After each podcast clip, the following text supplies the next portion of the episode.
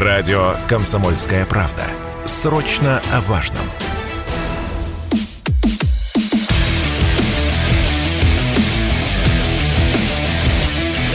Программа с непримиримой позицией.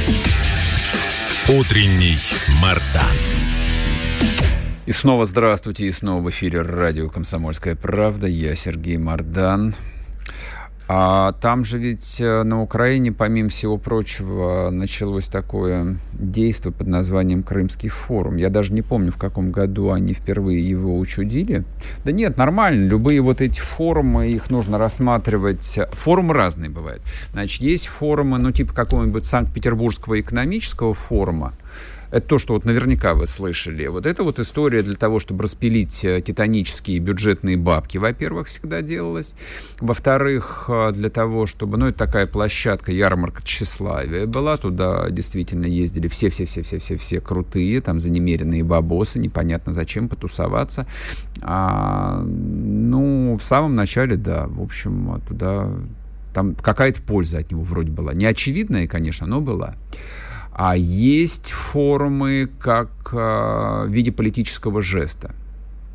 Ну, например, еще один, тоже, скорее всего, вы слышали, Гайдаровский форум. Он, причем, до недавнего времени был высочайше обласкан, на, на нем там и Путин выступал неоднократно, но, тем не менее, в самом названии заложена а, политическая позиция.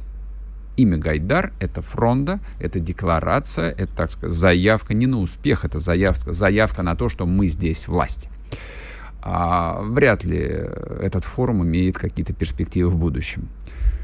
Почему я издалека начал? А, вот в Крымском форуме, казалось бы, а, с точки зрения здравого смысла, ну, прикладных каких-то вещей, а, вот, вот этого смысла здравого вроде бы как не было. Ну, какой к чертям собачьим Крымский форум? Там над Крымом развивается российский флаг. Все они прекрасно там понимают, осознают, и многие там говорили это вслух, что кто бы ни оказался в Кремле, даже условный Навальный, а, над Крымом все равно останется русский флаг. Но и некоторые продолжали дальше, что поскреби любого русского лидер, э, либерала и э, там найдешь им перца. Но это не так. Это не так. Вот. Насчет русских либералов э, тут события последних дней э, показали немножечко другое.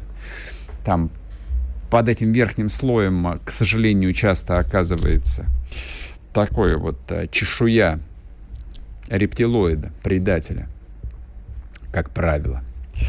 Вот, не об этом речь.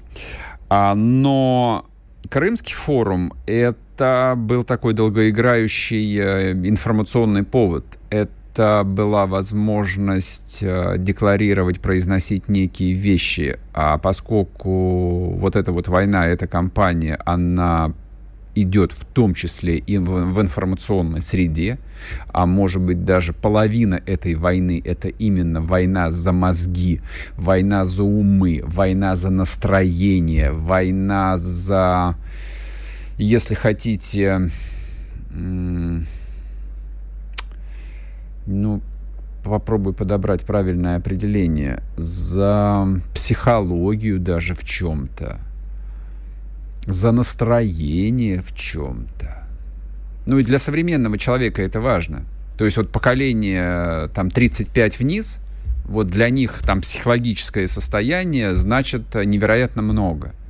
Вот, люди там э, всерьез говорят о том, что нужно выйти из зоны комфорта или вернуться в зону комфорта, нужно избавиться от токсичных отношений или найти какие-нибудь новые токсичные отношения и так далее, и так далее. Вот вы не можете это отрицать. Это важно. Для современного человека вот, э, вот эти психологические вещи, они исключительно важны. А поэтому и война происходит не только на линии фронта, война происходит и в информационном поле. Вот что такое Крымская платформа.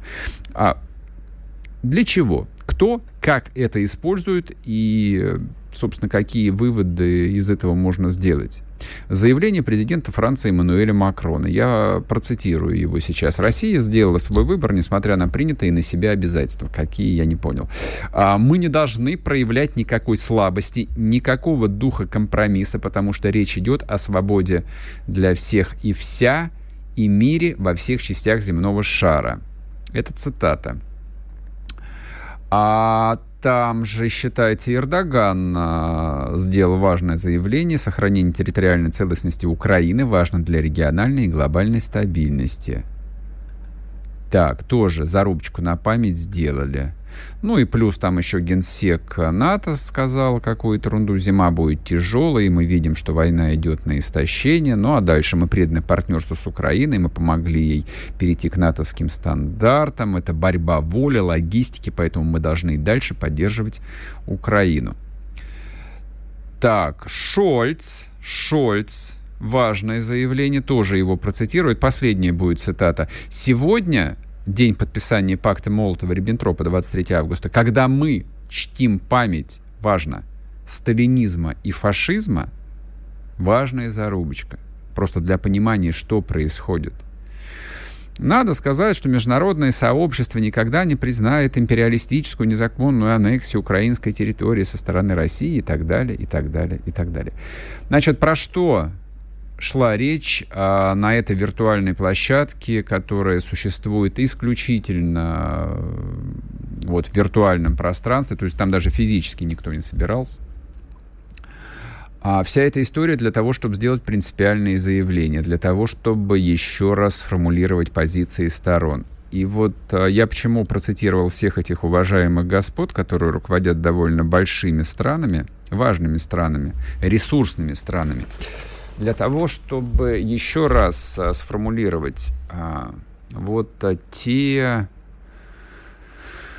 участники, то, что называется акторы системы, люди, десятки, тысячи, сотни тысяч э, чиновников, политиков, э, общественных деятелей, может быть, даже там незаметных, незначительных, но, но все вот, вот в наших 145 миллионах э, населения России можно примерно выделить, наверное, примерно миллион человек, или 2 миллиона, или 10, я не знаю сколько, это не имеет никакого значения, вот которых можно отнести а, к социальной группе вот именно под названием системы. Ну давайте, это и бюрократия, и те, кто около бюрократии кормится, обслуживает ее и так далее и прочее. Вот а, гигантская часть а, этой системы по-прежнему отрицает реальность. Гигантская часть этих людей по-прежнему находится в парадигме, что нормальная жизнь обязательно вернется. Я каждый день разговариваю с такими людьми, которых я знаю много лет, которые там мне глубоко симпатичны, которым я симпатичен, со многими меня связывают многолетние отношения. Даже вот, даже я а, не могу, да и не пытаюсь на самом деле, переубедить их в обратном. Это бесполезно. Я понимаю, что взрослый человек сам должен прийти а, к умозаключению, он должен перейти от этапа отрицания к этапу принятия. Вот к этапу принятия того, что то, что происходит с нами сейчас, ну, с точки зрения человеческой жизни, она же ограничена все же, это навсегда.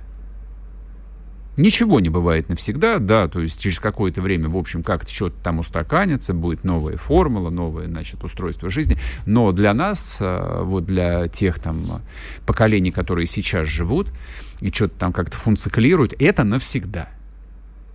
То, что идет, это навсегда. Не вернется, не будет того, что было. Вот а, в том времени до 24-го многим было комфортно, многим было понятно. Да, люди как-то приспособились к этой жизни, ее планировали для себя, для своих детей, для внуков. Более-менее вот, ну, логика была понятна. Что зачем? Что из чего следует? Но ведь это примерно то же самое, что а, ну, в каком-нибудь ноябре-декабре 1990 года абсолютное большинство советских людей – верила, что сейчас все рассосется, все будет нормально. Да я вам больше скажу. А, и в 91-м, и в 92-м, и в 93-м еще. Многие говорили, вот мои, мои друзья, некоторые из них уже покойные, говорили мне, я это запомнил. Серег, да не парься, все будет нормально, сейчас все, все будет как раньше. Они были свят уверены, они уже умерли. Вот некоторые из них уже умерли. Но тогда они говорили, что сейчас вот еще немножечко, и все вернется. Как в нашем детстве, как в нашей юности. Все будет как прежде. Ни черта подобного. Вот и сейчас ни черта подобного. Люди, которые отказываются осознавать реальность, люди, которые не слышат прямых заявлений лидеров западных стран, которые говорят о том, что они будут вести войну до конца с Россией, они говорят о войне, ну, другими, обтекаемыми, более корректными фразами, не такими ранящими психологически, но они говорят о войне. То есть сейчас в нынешней ситуации они могут себе позволить вести войну руками украинцев несчастных. Да, им повезло, но они умеют в это. То есть всегда, в общем, есть э, какой-то субъект, которого можно использовать для достижения своих политических целей. А война — это всегда политические цели. Сейчас это Украина. Все очень удачно срослось. Вот я когда для себя ищу объяснение, почему продолжается именно СВО, мы поговорим об этом сегодня очень подробно почему это СВО так вот и внутри, в головах еще не переключилось в тумблер, в красную зону под названием «война» в обществе, в элитах и в обществе в целом. Я это объясняю так. Видимо, общество до сих пор в массе своей не дозрело до осознания того, что то, как было, к сожалению, нет, не вернется. Не вернется. А, и редкий шанс э, вот, осознать это первыми и сделать выводы, и, возможно, купить гречку, соль, спички и патроны есть у слушателей радио «Комсомольская правда». И после перерыва вернусь и продолжим, так что не уходите. sportkp.ru О спорте, как о жизни.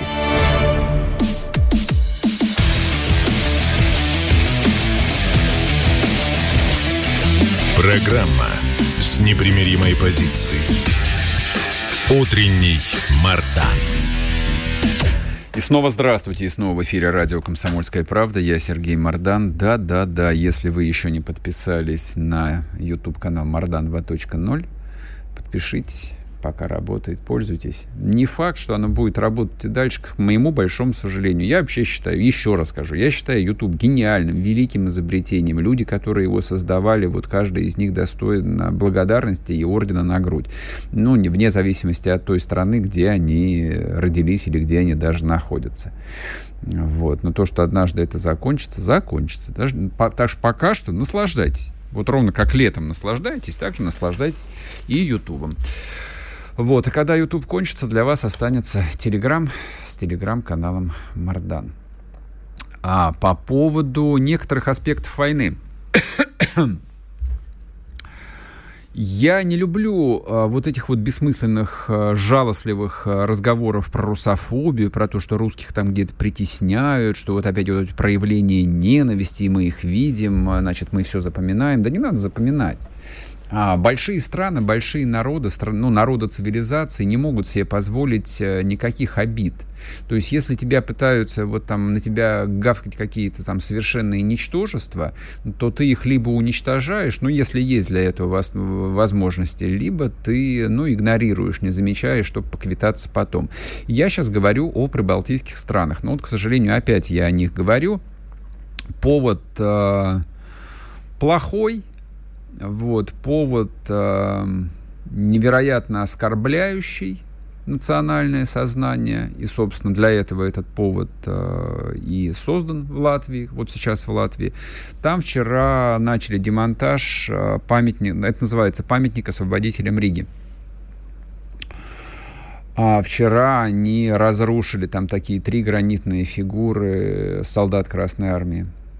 Я напомню, при освобождении Прибалтики погибло 60 тысяч красноармейцев. 60 тысяч человек.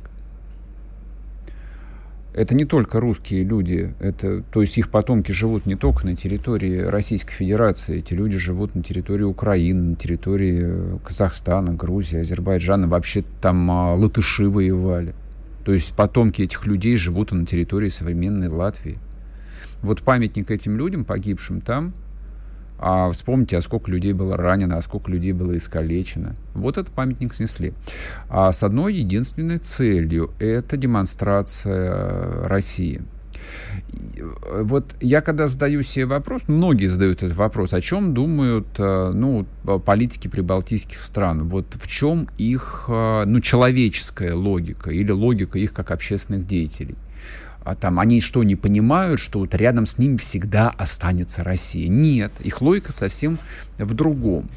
Они другие ищут исторические аналогии. Наверное, я предполагаю, что наиболее комфортная для них историческая аналогия это, ну, например, какая-нибудь Австро-Венгерская империя, которая, вот, казалось бы, там еще сто лет назад э, на карте была, она была огромная, гигантская, могущественная, она могла поставить под ружье там 7 миллионов солдат, а потом абабаха, и сейчас от этой Австро-Венгерской империи остались только ее осколки. Вот крошечная Австрия в центре Европы, а, маленькая Венгрия, тоже крошечная, где-то там же, там, на юге Европы, ну и все остальные, в общем, какие-то образования.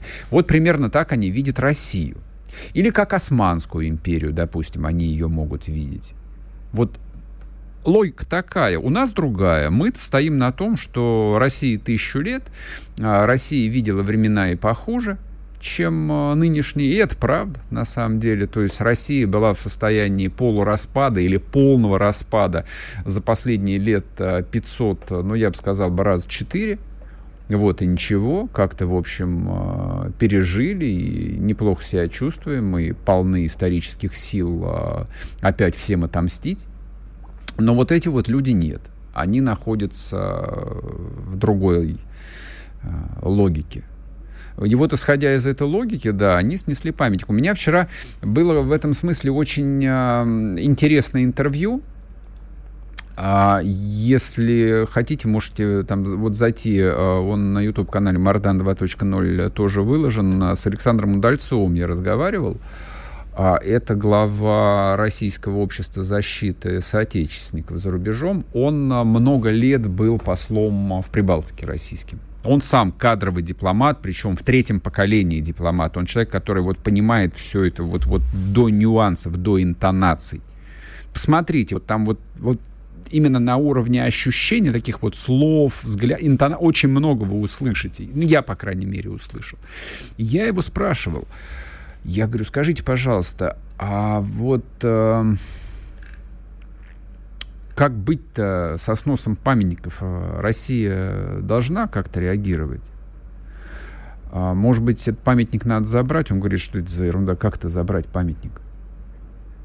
И он сказал важную вещь, две вещи. Во-первых, вот этот памятник, который вчера начали сносить, ну и считайте, уже фактически снесли, его жители Латвийской ССР на свои деньги строили. То есть его построили, по-моему, в 85 году к юбилею Победы и собирали деньги э, во всей республике.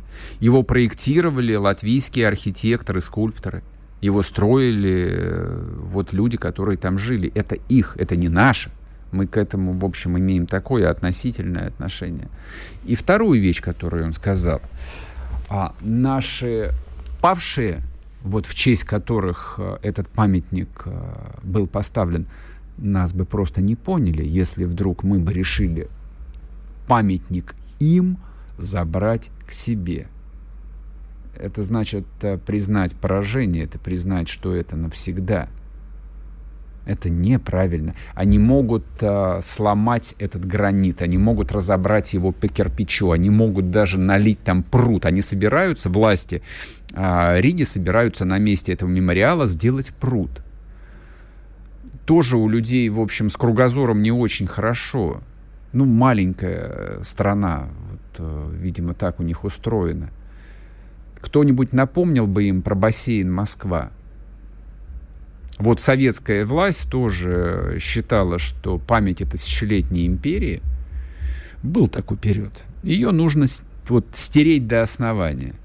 Вот, поэтому собор Христа Спасителя взорвали, на его месте хотели построить, сами знаете, что гигантский дворец Советов с 50-метровой статуей Ленина наверху, но в итоге не сложилось, началась война, ну и сделали бассейн Москва. Где бассейн Москва? Нет бассейн Москва.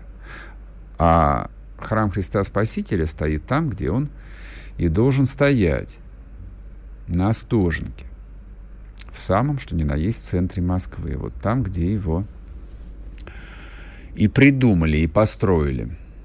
Вот то же самое а, должно быть и будет а, со всеми памятниками, которые сносят сейчас а, в Восточной Европе, с теми памятниками, которые сносят на Украине упыри. Я, дело ведь не в том, э, как там люди к ним относятся, что для людей же это вот оккупанты. Мы эту песню слышали в течение 40 лет, то есть мы ее слышали там лет за 5 до распада СССР. Вот всякое, ну тогда они себя называли демократами, потом они стали называть себя либералами. Вот эта вот сволочь объясняла нам еще примерно года с 86-го, чтобы мы вот с сочувствием, с пониманием относились э, вот к прибалтам. Посмотрите, какие они замечают. Вот эта вот тема про великолепных белорусов, я ее помню, да, примерно года с какого? Ну, с 86-го, с 85-го. Великолепных литовцев, великолепных эстонцев, как они вот сохраняют свой язык, как они поют песни, взявшись за руки. Все, что нужно помнить о том времени и кому нужно отдавать э, долг, честь и склонять голову, это перед бойцами Рижского ОМОНа, в котором служили и, и русские, и белорусы, командиром был белорус, и латыши. Вот это вот были честные люди, достойные люди. Но нам про другое рассказывали. Вот, поэтому, что касается памятников, и конкретно вот этого памятника в Риге, и памятников, которые сносят э, там на Запад, да уже не на Западной, в Центральной Украине их сносят. В Харькове сносят, в русском Харькове сносят. Эти памятники обязательно должны вернуться на свое место любой памятник, вот э, вообще концепция памятника, как она возникла в человеческой цивилизации, это такие, на английском это называется landmark, отметка на земле, чтобы помнили, то есть это в память о событии, о важном, о ключевом. Это на уровне, а, там, ну, это, это в Библии, собственно, в том числе есть, когда человек стал давать имена всему на земле. Адам, вот, прародитель наш Адам, начал давать имена всему в райском саду. Вот для этого люди придумали и памятники в том числе, и называли реки, холмы, горы.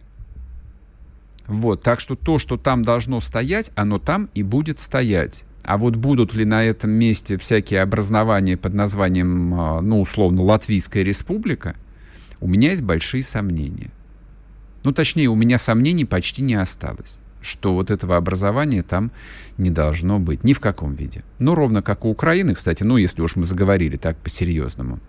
Сейчас будет короткий перерыв, потом вернемся и обсудим главное. Сегодня э, годовщина, не, не годовщина, полугодовщина, полгода с начала специальной военной операции на Украине. Мне кажется, нам есть что сегодня обсудить.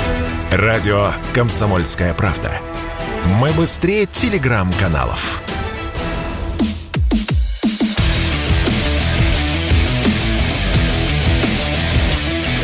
Программа с непримиримой позицией. Утренний Мардан. И снова здравствуйте, и снова в эфире радио «Комсомольская правда». Я Сергей Мардан. Сегодня формально э, ровно полгода с начала специальной военной операции. А это, в общем, никакая не дата. Здесь не будет никаких э, политических оценок который, может быть, кто-то и рассчитывает услышать, но это довольно глупо. Мне кажется, я все политические оценки даю каждый день с 8 до 10. Это, в общем, не более чем просто такой формальный повод подвести некоторые итоги. И итоги мы будем а, подводить с Владиславом Шурыгиным, с военным журналистом, экспертом, нашим добрым товарищем. Влад, привет тебе. Да, приветствую всех. А, давай начнем, вот я начну как простой обыватель. Ну, причем обыватель такой, образца 2022 года. Если бы я был обывателем образца 1951 года, я бы сказал, бать, про что говорить, всего 6 месяцев, ерунда какая. Но время-то сжалось, люди привыкли к быстроте, к стремительности. 6 месяцев это много или мало? Как думаешь?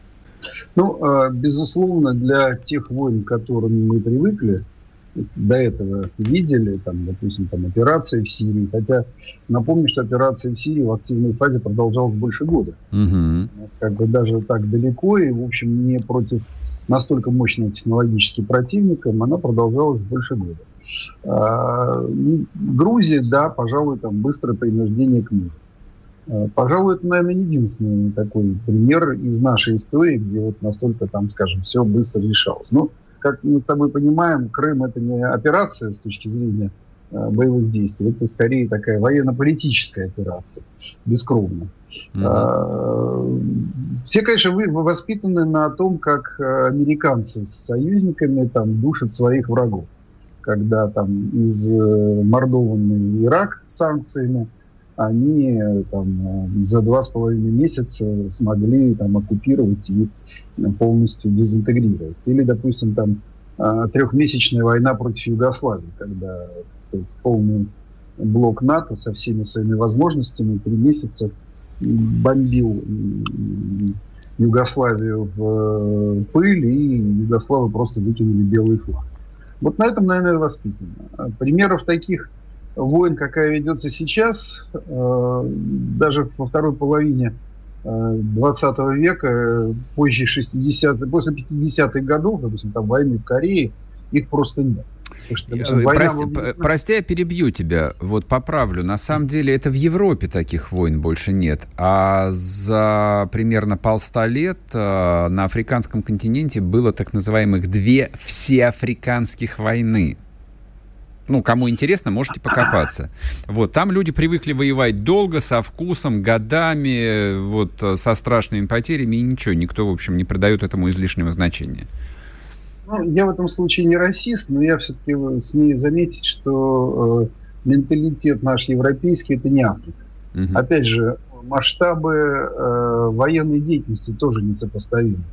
В Африке э, там 20 танков – это целая армия, которая может воевать бесконечно долго, пока кто-то не получит там или не купит у белых людей гранатомет. Влад, миллионы убитых. Миллионы убитых. Я про миллионы убитых в этом случае хотел сказать, что э, всеафриканские войны это скорее некая такая всеобщая африканская гражданская война, угу, в которой там, Хунту воевали против Тутси, Конго, там сразу там пять группировок друг друга резали. Угу. Э, опять же, там в Эфиопии тоже там, значит, э, Эритрея, Эфиопия. То есть это все э, целая такая, как сказать, целый особый жанр африканские войны. Здесь я с тобой соглашусь. А сегодня здесь у нас происходит совершенно другая качественная война. Мы оказались в состоянии крупномасштабной европейской войны при которой э, ближайший аналог это, наверное, война э, между Северной и Южной Кореей, если mm-hmm. так брать, ну вот в каком-то ну, сопоставимом вещи. Потому что что мы имеем на сегодняшний день? Мы имеем э, на сегодняшний день э, государство Украины там, с 30 миллионным населением, то есть с э, потенциалом э, мобилизационным, ну как минимум в 2 миллиона это те, кого можно поставить под ружье. Это фронт, общая длина которого составляет 1600 километров. Э, заметь, это, в общем, всего лишь там, по-моему, в советское время линия фронта между Россией, между СССР и Германией составляла там, по-моему, 2600 или 2800 километров. Э, это э, фактически Третья мировая прокси, война, в ходе которой за Украину теперь воюет в ну, почти в прямом смысле половина НАТО в виде там всяческих добровольческих в кавычках формирований, а самое главное э, полной военно-технической поддержкой. То есть сегодня Украина это такая варзона, где ведется война США и НАТО против России руками mm-hmm. украинцев. Mm-hmm. Соответственно, в этом случае, конечно, параметры этой войны, они э, полностью поменялись от того момента, как, когда 6 месяцев назад она началась. Знаешь, на сегодняшний момент, я помню тогда очень активно обсуждали, сколько там Украина продержится. Ну, американцы там ванговали, как бы понимая, что это все равно не будет, но чтобы, так сказать, побольнее было русским, что за 10 дней русские возьмут Киев в первые часы. Но вот при этом все отлично понимали, что это невозможно, даже если мы там летали, понимаешь. А, потом была очень долго модная тема, что будем воевать аж до 9 мая с парадом в Киеве. Mm-hmm. Такой в обществе функционировало. Здесь я тебе скажу, что в какой-то степени я думаю, что э, вот эти три месяца это был некий такой план, который вполне всерьез рассматривался в определенных э, наших, э, особенно политических кругах. Угу. От военных требовали за три месяца все решить, причем требовали, э, гарантируя, ссылаясь на, на некие разведданные, которые располагает Кремль, что Украина ждет просто с рушниками в большей части городов поднимется народное восстание, всех бандеровцев выгоняют, посвязывают или уничтожат, и российская армия там после первоначального такого ошеломляющего удара пойдет победным маршем. А, как ни странно, я тебе скажу, но вот в этом трехмесячном плане своя логика была. И я сегодня нахожусь в убеждении, что если бы а, настолько мощно не включился Запад, США в эту войну, то к концу мая мы, безусловно, бы Украину, военную машину Украины сокрушили. Угу. Потому что начиная примерно с середины июня мы видим, что Украина начинает э, воевать в основном с западным оружием, особенно с точки зрения э, таких высокотехнологичных систем, которые обеспечивают уже э, устойчивость не тактическую на поле боя, там, джавелины там, или еще что-то, а стратегическую, то есть системы э, виде там как бы э, системы разведки, системы целеуказания, новейшая там артиллерия, новейшие Э, значит, системы ПВО, в основном связанные с тем, что на себя Запад взял вообще прикрытие нет. Забудь отдельный вопрос задать, не стоит вернуться. Соответственно, в этом случае уже к августу, то есть к началу августа, вот это западное оружие, западная поддержка, западное обучение, западные советники, западная военно-стратегическая э, как бы штабная культура, они стали определять ход ведения войны на Украине. Сегодня украинцы это такие, как тебе сказать, я не хочу их ни в коем случае э, там, как это сказать, преуменьшать, потому что враги противника надо уважать. И мы видим, что его есть за что уважать. Ну, вот. Но это такие юниты, которыми в компьютерной большой игре на э, планшетах там, больших американских там, и натовских план, э, штабов идет война с русскими. Понимаешь, то есть Сегодня они действительно юниты, поэтому юниты должны быть хорошо вооружены, экипированы. Угу. Их нисколько не жалко. Значит, сколько спишут, добавят новых, повторюсь, 2 миллиона. Это много. Но вот на сегодняшний момент э, там, все потери там, с убитыми и ранеными где-то примерно там, 250 тысяч. Это всего лишь пока еще, как мы понимаем с тобой, почти одна десятая часть того потенциала, который э, теоретически в запасе есть. Тем более, что, в общем, понятно, нравится нам или нет, но в какой-то степени время работает на Украину, потому что э, сейчас к весне, э, а к следующему лету точно, военная промышленность НАТО и, и США начнет набирать обороты, то есть, соответственно, вот тот самый ленд о котором мы говорим, он из некого мифа начнет превращаться в реальность. Обучение начинается, сейчас уже идет по полной в целом ряде государств приграничных, там и поляки, и британцы, и румыны, их территория предоставлена, и там несколько тысяч э, человек, там, по разным оценкам, там, от 9 там, до 20 тысяч проходят обучение. Соответственно, э, в этом случае задача украинского командования выйти на уровень, там, ну, хотя бы каждую неделю получать по свежей бригаде обученным, чтобы покрывать те потери, которые несутся. То есть вести mm-hmm. войну состояние Первой мировой, войну позиционной, бессмысленной, в которой Россия начнет истощаться, как она была истощена Первой мировой войной. Вот это то, что мы сегодня имеем. Мы этому противопоставляем то, что мы, что называется, как это сказать, луном. То есть у нас задача на сегодняшний момент, как ни странно, номер один – это беречь людей не выполнять, как там идти вперед там, и побеждать, угу. а задача беречь людей, потому что вот этой войне в долгую, которая нам навязывается, мы не можем себе позволить, э, ну, то, что называется, войну алармистскую. То есть давайте прорвемся, вот мы еще этот рубеж быстро прорвем, а дальше оперативный простор. Мы за последние полгода раз пять слышали, что вот сейчас, сейчас и оперативный простор. Да, там дальше степь Донецкая. А, Влад, а, прервемся на одну минуту на новости. Сейчас вернемся, ты сможешь продолжить. Владислав Шурыгин с нами в эфире, не уходите. Радио «Комсомольская правда». Срочно о важном.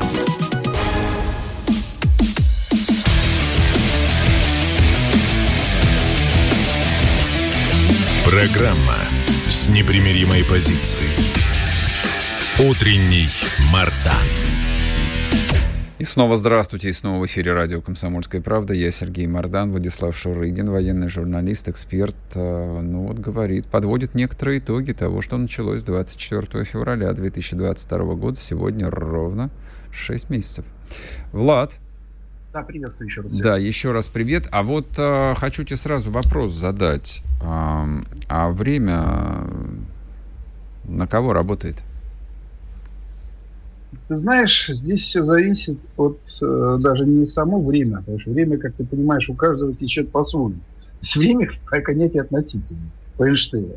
Но в этом случае надо понимать, что э, время сейчас работает на нас в том смысле, что мы, э, как армия, получили боевой опыт, мы максимально э, наращиваем свои усилия, мы, э, не торопясь, как бы, береж, бережем людей идем вперед. И в этом смысле, безусловно, время работает на нас, потому что наша система начинает показывать и демонстрировать свои основные преимущества. Мы mm-hmm. перетираем противника и идем вперед. И даже считавшийся вообще, как бы сказать, одним из самых мощных в 21 веке э, укреп районов э, Марьинка Авдеевка, который 8 лет готовили, мы его вскрыли, взгрызли и фактически заканчиваем прорыв. И, конечно, это будет очень серьезное поражение Украины, когда за этим районом обороны последует еще там Славянск и Краматорск. Собственно говоря, на этом освобождение Донбасса закончится. Но время работает и против нас, потому что, как мы уже перед этим говорили, чем больше война будет затягиваться, тем э, сильнее начнет проявляться западный фактор. То есть где-то, повторюсь, к следующей весне, если сейчас, с сентября, там, Америка помощью ленд-лиза сможет перебрасывать Украине определенные вооружения только из своего состава, и это будут достаточно компактные поставки, но при этом уже, допустим, начнет поставлять различные материалы, которые так или иначе на украинцев есть, то есть у Америки есть, то уже к э, следующей весне, тем более к следующему лету, я думаю, что вооружение на Украину может пойти потоком. Угу. Так же, как уже через там, 2-3 месяца на Украине начнет потоком идти обученное пополнение, которое э, сейчас, так сказать, на себя взяли роль соседей. И в этом смысле, конечно, наша задача станет намного сложнее. И в этом случае, опять же, вопрос, где на этот момент будет проходить линия фронта. Если она уже к этому моменту будет проходить э, по левобережью, то есть мы полностью возьмем э, левобережье Украины и будем там, к примеру, там, заниматься проблемой там, Харькова и Днепра, Э, там, взяв Запорожье там, и выйдя на границу с Приднестровьем, то, в принципе, это та линия, на которой опять время начнет работать на нас, потому что, закрепившись на ней, мы можем, ну, то, что называется, бесконечно долго утилизировать э, украинскую армию, потому что ей в одиночку обратно отбить все то, что она потеряла, будет физически невозможно, даже если будет на нее работать вся военная промышленность. Потому что mm-hmm. надо понимать, что наша промышленность тем более будет работать, потому что на нашу промышленность не может воздействовать никто. У Украины же своей военной промышленности просто не будет. Поэтому вот здесь вот такой очень сложный момент, который, конечно, напрямую завязан на успех нашего ныне ведущегося наступления. То есть задача вот этого наступления, на мой взгляд, до Нового года выйти на линию Днепра. Если мы это сможем сделать, то я буду считать, что как бы, война развивается для нас более чем успешно. Потому что на линии Днепра всем участникам этой войны придется задуматься, особенно с той стороны, а что дальше. То есть пойдет ли Россия за Днепр, а у нас для этого будет огромный плацдарм, э, начиная, скажем, там от границы с Приднестровьем и, так сказать, весь юг нашей Украины, отрезанная от моря, по крайней мере, отрезанный Киев точно. Возьмем ли мы к этому моменту Одессу и закончим ли мы освобождение, вопрос открытый. Но mm-hmm. то, что в этом случае Украина будет рассечена отсечена от моря, ее континентальная часть, это будет это может стать для Украины э, огромной проблемой, которая вполне возможно вынудит ее идти на определенные соглашения. Но с точки зрения э, там, стратегической, вот Украина как политико-экономическое образование без Причерноморья, она лишена вообще всякого смысла и всякого будущего.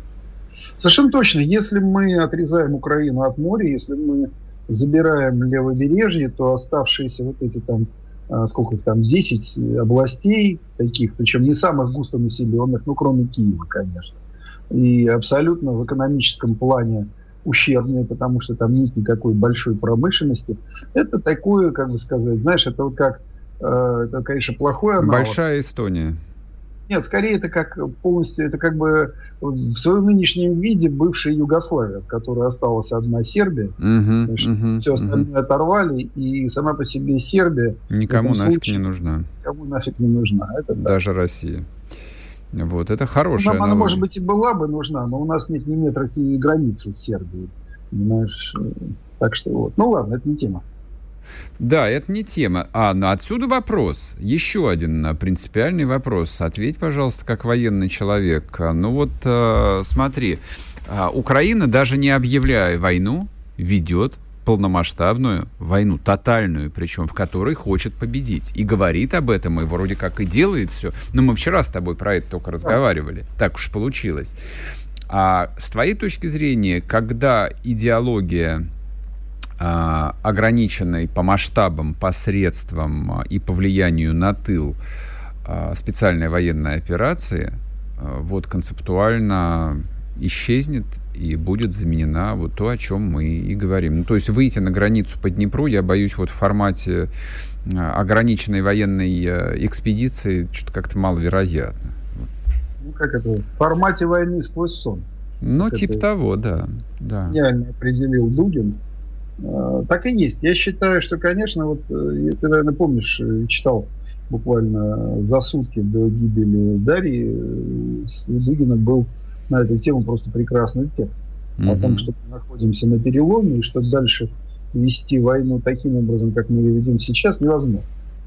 И это совершенно очевидно. То есть, если мы, не, если мы за это время попытаемся дальше играть вот в эту войну сквозь сон, то начнется, на мой взгляд, очень серьезный социальный кризис, потому что э, кризис, точнее, не то, что социальный кризис, это, знаешь, когда там выходят толпы голодных. Нет, начнется некий, как его правильно определить, э, некий политический, не политический, попробуй мне подсказать, но, наверное, ментальный кризис. Психологический. Ну, ментально-психологический. Возьмем mm-hmm. тезис Андрея Ильницкого, которым он часто пользуется. Это действительно начнется ментальный кризис, потому что общество не может бесконечно игнорировать то, что его кто-то постоянно кусает, понимаешь? Если ты живешь на теле с блохой, то ты там почесываться какое-то время можешь, но потом ты начинаешь обращать внимание, что ты весь искусан. Угу. Вот э, сейчас у нас искусанный Севастополь, искусанный Крым. У нас уже искусана граница. Мы это все видим, но нам это не нравится.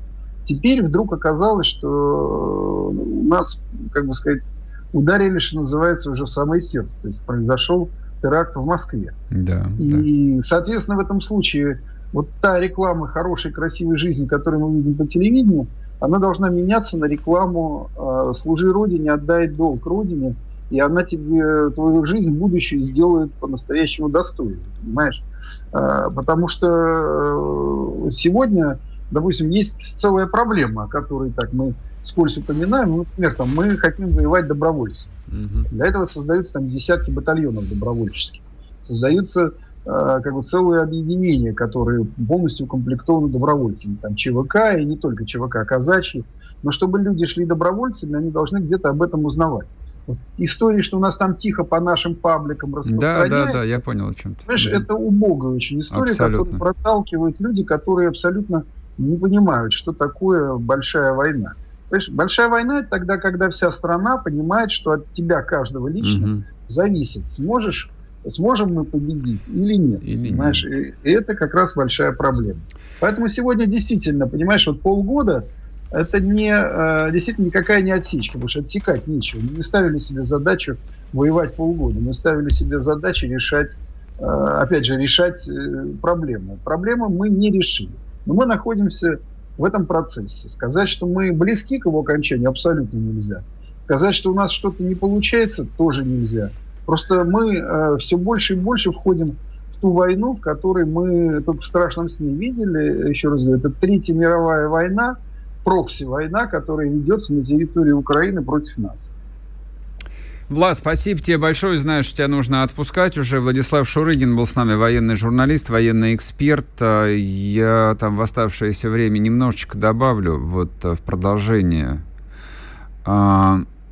Важная же вещь прозвучала. А, никто уже не бросается лозунгами, никакие лозунги никому не нужны. Но вот есть абсолютно прикладные, понятные вещи для того, чтобы формировались новые части. Да, на добровольной основе контрактники воюют, профессионалы. А, я тут недавно в Телеграме видел а, листовочку, вот, сделанную на принтере, да, если ты хочешь служить в армию, да, ну, ну вот, и, и рядом был, а, по-моему, это, кстати, у Влада Шурыгина я и увидел, и рядом нарядный, красивый, такой элегантный а, буклет а, ВСУ. Дорогие мои хорошие руководители, начальники, ну, соберитесь как-то немножечко. Ну, все, пора уже из этапа отрицания выходить. Вот, смиритесь. На код д'Азюр вам больше не поехать. В лучшем случае в Турцию. Пока что. Потом, я думаю, что и Турция закончится. Начинайте привыкать к Краснодарскому краю, курортам Крыма. В Дагестан еще вот тоже я советую очень, там тоже хорошо. Да масса прекрасных мест. Ладно, на сегодня все. Будьте здоровы, я вас сердечно обнимаю. Услышимся, пока. Радио «Комсомольская правда». Мы быстрее телеграм-каналов.